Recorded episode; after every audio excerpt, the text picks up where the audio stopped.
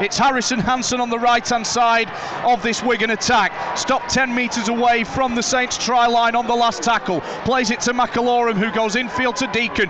Crossfield kick to the left looking for the height of Richards. Richards takes it and scores the try for Wigan.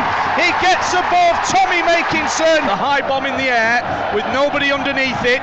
Only Warriors underneath it. Kyle Eastmond looking to take the ball. It's come for Charnley. Referee says six again. Joel Tomkins has got the ball and he's going to race away for Wigan.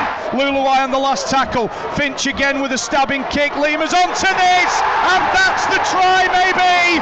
Ali Bear is going to award it, is he? No, he isn't.